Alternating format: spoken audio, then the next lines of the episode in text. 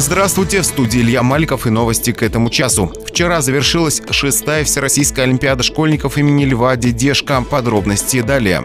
Про спонсора. Спонсор программы — компания «Капус Групп».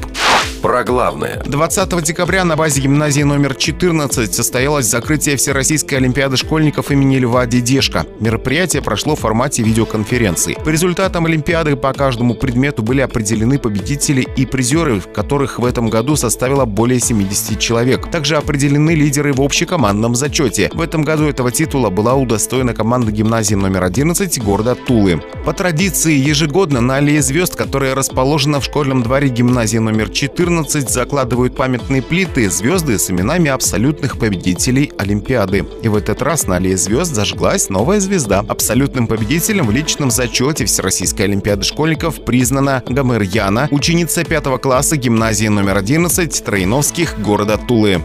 Про людей. Со следующего года гражданин может обратиться в ЗАГС для регистрации брака, рождения, смерти, расторжения брака, усыновления, перемены имени, независимо от того, где он находится. Теперь в любом отделе можно будет получить справки и повторные свидетельства, внести изменения и исправления в актовой записи, провести восстановление и аннулирование таких записей. Кроме того, завершена подготовка нормативной базы для суперсервисов рождения ребенка и утрата близкого человека. Это позволит регистрировать рождение и смерть без личного обращения в органы ЗАГС. Запуск сервиса рождения ребенка запланирован на март две тысячи двадцать второго года. На первое декабря Ейским ЗАГСом выдано девятьсот тридцать восемь свидетельств о рождении ребенка. В девяти семьях родились двойни, две тысячи триста сорок восемь о смерти. Примечательно, что последние несколько лет девочек и мальчиков рождается почти одинаково. Нынешний год не стал исключением. В районе родилось четыреста семьдесят девять мальчиков и четыреста пятьдесят семь девочек. В этом году чаще всего детей назвали Евгений, Максим, Иван. Самые редкие имена две тысячи двадцать первого года – Маркус, Жданна, Тамила, Агата. девяносто восемь раз жители района обращались в ЗАГС, чтобы поменять имя, фамилию либо отчество. сто пятьдесят восемь раз для установления отцовства, девять для усыновления.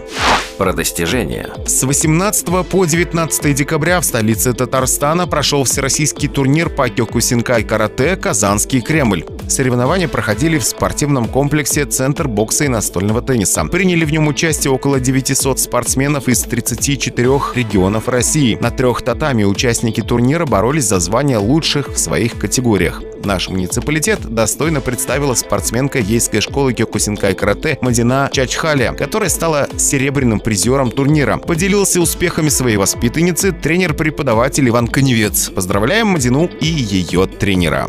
Про доллар. семьдесят четыре рубля двадцать девять копеек. Про евро. восемьдесят три рубля шестьдесят две копейки.